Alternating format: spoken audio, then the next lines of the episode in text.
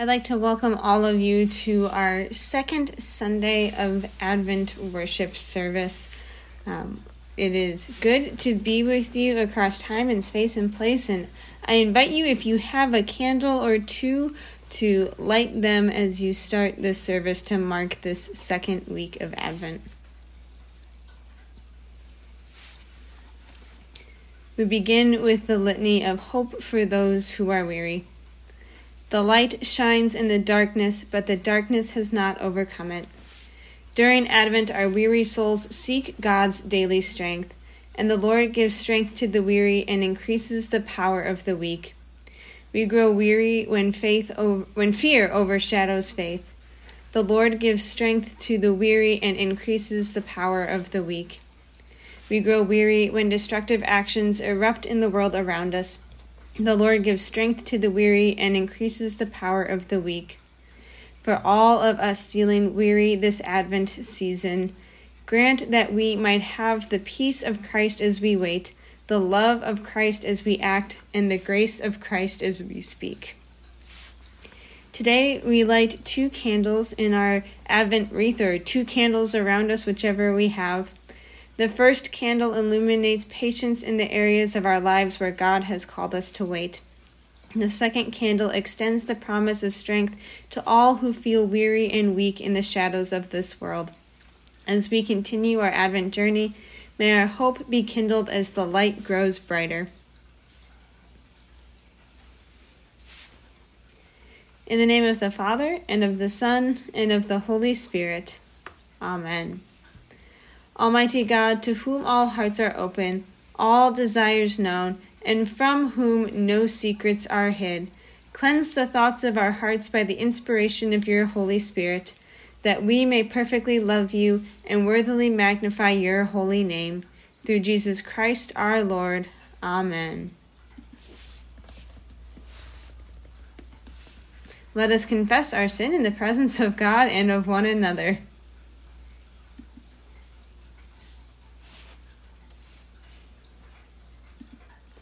Most merciful God, we confess that we are captive to sin and cannot free ourselves. We have sinned against you in thought, word, and deed, by what we have done and by what we have left undone. We have not loved you with our whole heart. We have not loved our neighbors as ourselves. For the sake of your Son, Jesus Christ, have mercy on us. Forgive us, renew us, and lead us, so that we may delight in your will and walk in your ways to the glory of your holy name. Amen. In the mercy of Almighty God, Jesus Christ was given to die for us, and for his sake, God forgives us all our sins. As a called and ordained minister of the Church of Christ, and by his authority, I therefore declare to you the entire forgiveness of all your sins. In the name of the Father, and of the Son, and of the Holy Spirit. Amen. Let us pray. Stir up our hearts, Lord God, to prepare the way of your only Son. By his coming, nurture our growth as people of repentance and peace through Jesus Christ, our Savior and Lord, who lives and reigns with you in the Holy Spirit, one God, now and forever. Amen. Our first reading comes today from Isaiah, the 11th chapter. A shoot shall come out of the stump of Jesse and a branch shall grow out of his roots. The Spirit of the Lord shall rest on him the Spirit of wisdom and understanding, the Spirit of counsel and might, the Spirit of knowledge and the fear of the Lord. His delight shall be in the fear of the Lord. He shall not judge by what his eyes see, or decide by what his ears hear. But with righteousness he shall judge the poor, and decide with equity for the meek of the earth. He shall strike the earth with the rod of his mouth and with the breath of his lips he shall kill the wicked. Righteousness shall be the belt around his waist, and faithfulness the belt around his loins. The wolf shall live with the lamb, the leopard shall lie down with the kid, the calf and the lion and the fatling together, and a little child shall lead them. The cow and the bear shall graze, their young shall lie down together, and the lion shall eat straw like the ox. The nursing child shall play over the hole of the asp, and the weaned child shall put its hand on the adder's den. They will not hurt or destroy on all my holy mountain, for the earth will be full of the knowledge of the Lord as the waters cover the sea. On that day, the root of Jesse shall stand as a signal to the peoples. The nations shall inquire of him, and his dwelling shall be glorious. The word of the Lord. Thanks be to God. Our gospel today comes from Matthew, the third chapter. Glory to you, O Lord. In those days, John the Baptist appeared in the wilderness of Judea, proclaiming, Repent, for the kingdom of heaven has come near. This is the one of whom the prophet Isaiah spoke when he said, The voice of one crying out in the wilderness, Prepare the way of the Lord, make his paths straight. Now John wore clothing of camel's hair with a leather belt around his waist, and his food was locusts and wild honey. Then the people of Jerusalem and all Judea were going out to him and all the region along the Jordan, and they were baptized by him in the river Jordan, confessing their sins. But when he saw many Pharisees and Sadducees coming for baptism, he said to them, You brood of vipers, who warned you to flee from the wrath to come? Bear fruit worthy of repentance. Do not presume to say to yourselves, We have Abraham as our ancestor. For I tell you, God is able from these stones to raise up children to Abraham. Even now, the axe is lying at the root of the trees. Every tree, therefore, that does not bear good fruit is cut down and thrown into the fire. I baptize you with water for repentance, but one who is more powerful than I is coming after me. I am not worthy to carry his sandals. He will baptize you with the Holy Spirit and fire. His winnowing fork is in his hand, and he will clear his threshing floor and will gather his wheat into the granary but the chaff he will burn with unquenchable fire. The Gospel of our Lord. Praise to you, O Christ. Hearing about fire and things being burned in the Bible usually causes a lot of discomfort. We worry about trying to figure out if we are in or out, if we'll be burned or saved, or we worry about who is going to get burned and will it be people that we know and love. It can be hard to reconcile a loving God with the images that the Bible sometimes offers us about burning.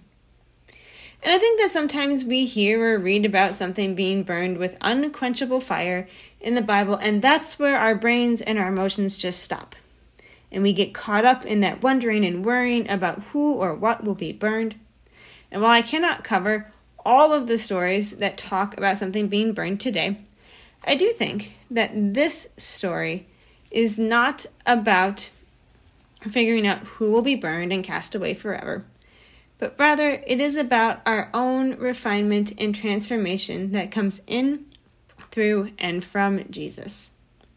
The very last verse of our story today says, He, Jesus, will clear his threshing floor and will gather his wheat into the granary but the chaff will be burned with unquenchable fire. Well, as many of us know, all wheat has chaff. All wheat is covered in chaff, which protects it while it is growing, but then the chaff is discarded when it comes time to harvest. The chaff has served its purpose, the wheat is mature and ready to be used as flour and food, and the chaff can be discarded and burned because it is not needed any longer. So perhaps this isn't a story about who is in and who is out, but rather it is about examining our own lives and seeing what has served its purpose and can be burned away so that the wheat of our lives can be used as it was intended. For example, I really like being right. And perhaps other oldest children in particular can resonate with me on this, but it's certainly true for other people, regardless of their birth order.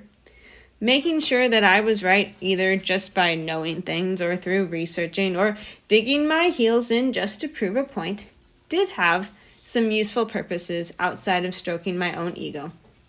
I found that people trusted what I had to say, would ask me questions because they were pretty sure I'd have the answer, I became pretty good at looking stuff up and researching, often covertly so that nobody would know that I didn't know something. Uh, it encouraged me to read a variety of books on various topics so that I could be more knowledgeable. I had a decent amount of self confidence in my knowledge. But there were also not so great parts to this. I could feel really easily threatened and then subsequently lash out by being wrong, especially when one of my younger brothers was right and I wasn't.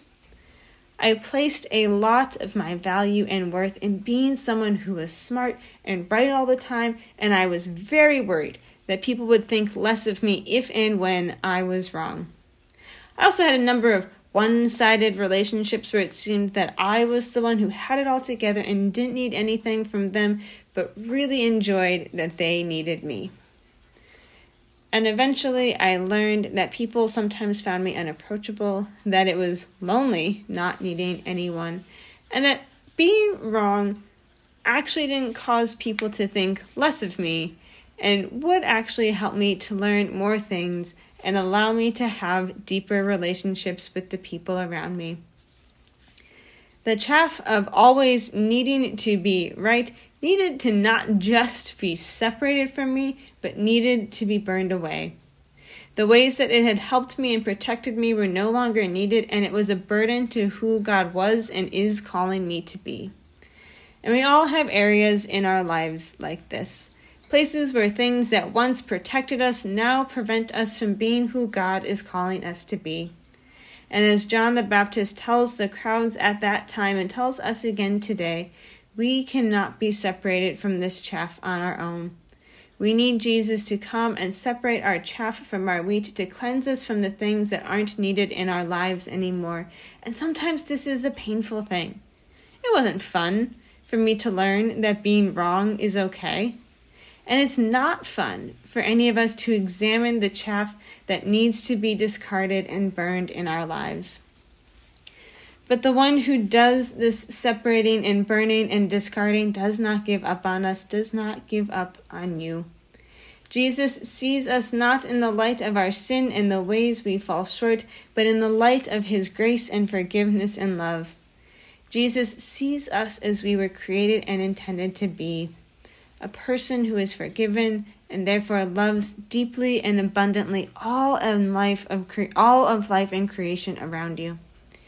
We do not have to fear being separated from our chaff because Jesus has already done it all and continues to separate the grain from the chaff in our lives today. Jesus fully removed the chaff of sin and death when he died on the cross. On the cross, Jesus separated the world separated from the world the chaff of sin and death and left only the wheat of life and love and grace. Our Advent journey promises us that Jesus has done it all continues to do this in your life and mine and will bring it about to completion when he returns. This is not a fire of trying to figure out who's in and who's out.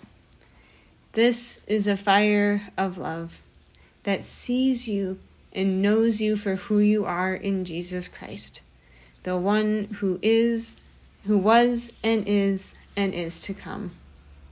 Amen.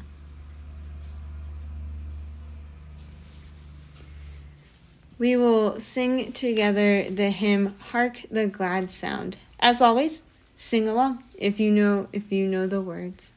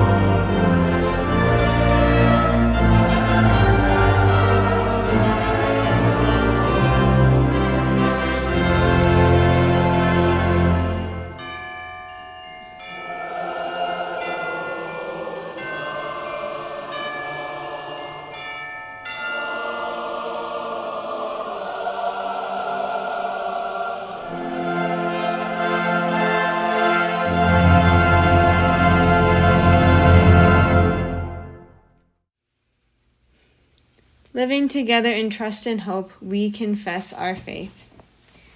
We believe in one God, the Father, the Almighty, maker of heaven and earth, of all that is seen and unseen. We believe in one Lord Jesus Christ, the only Son of God, eternally begotten of the Father, God from God, light from light, true God from true God, begotten, not made, of one being with the Father. Through him all things were made. For us and for our salvation, he came down from heaven, was incarnate of the Holy Spirit and the Virgin Mary, and became truly human. For our sake, he was crucified under Pontius Pilate. He suffered death and was buried. On the third day, he rose again in accordance with the Scriptures. He ascended into heaven and is seated at the right hand of the Father. He will come again in glory to judge the living and the dead, and his kingdom will have no end. We believe in the Holy Spirit, the Lord, the giver of life, who proceeds from the Father and the Son, who with the Father and the Son is worshipped and glorified, who has spoken through the prophets. We believe in one holy Catholic and Apostolic Church. We acknowledge one baptism for the forgiveness of sins. We look for the resurrection of the dead and the life of the world to come. Amen. Gathered into one by the Holy Spirit, let us pray together as Jesus taught us. Our Father, who art in heaven, hallowed be thy name. Thy kingdom come, thy will be done, on earth as it is in heaven. Give us this day our daily bread, and forgive us our trespasses, as we forgive those who trespass against us. And lead us not into temptation, but deliver us from evil. For thine is the kingdom, and the power, and the glory, forever and ever. Amen. And may Almighty God, the Father, the Son, and the Holy Spirit bless you now and forever. And we go in peace to share the good news. Thanks be to God.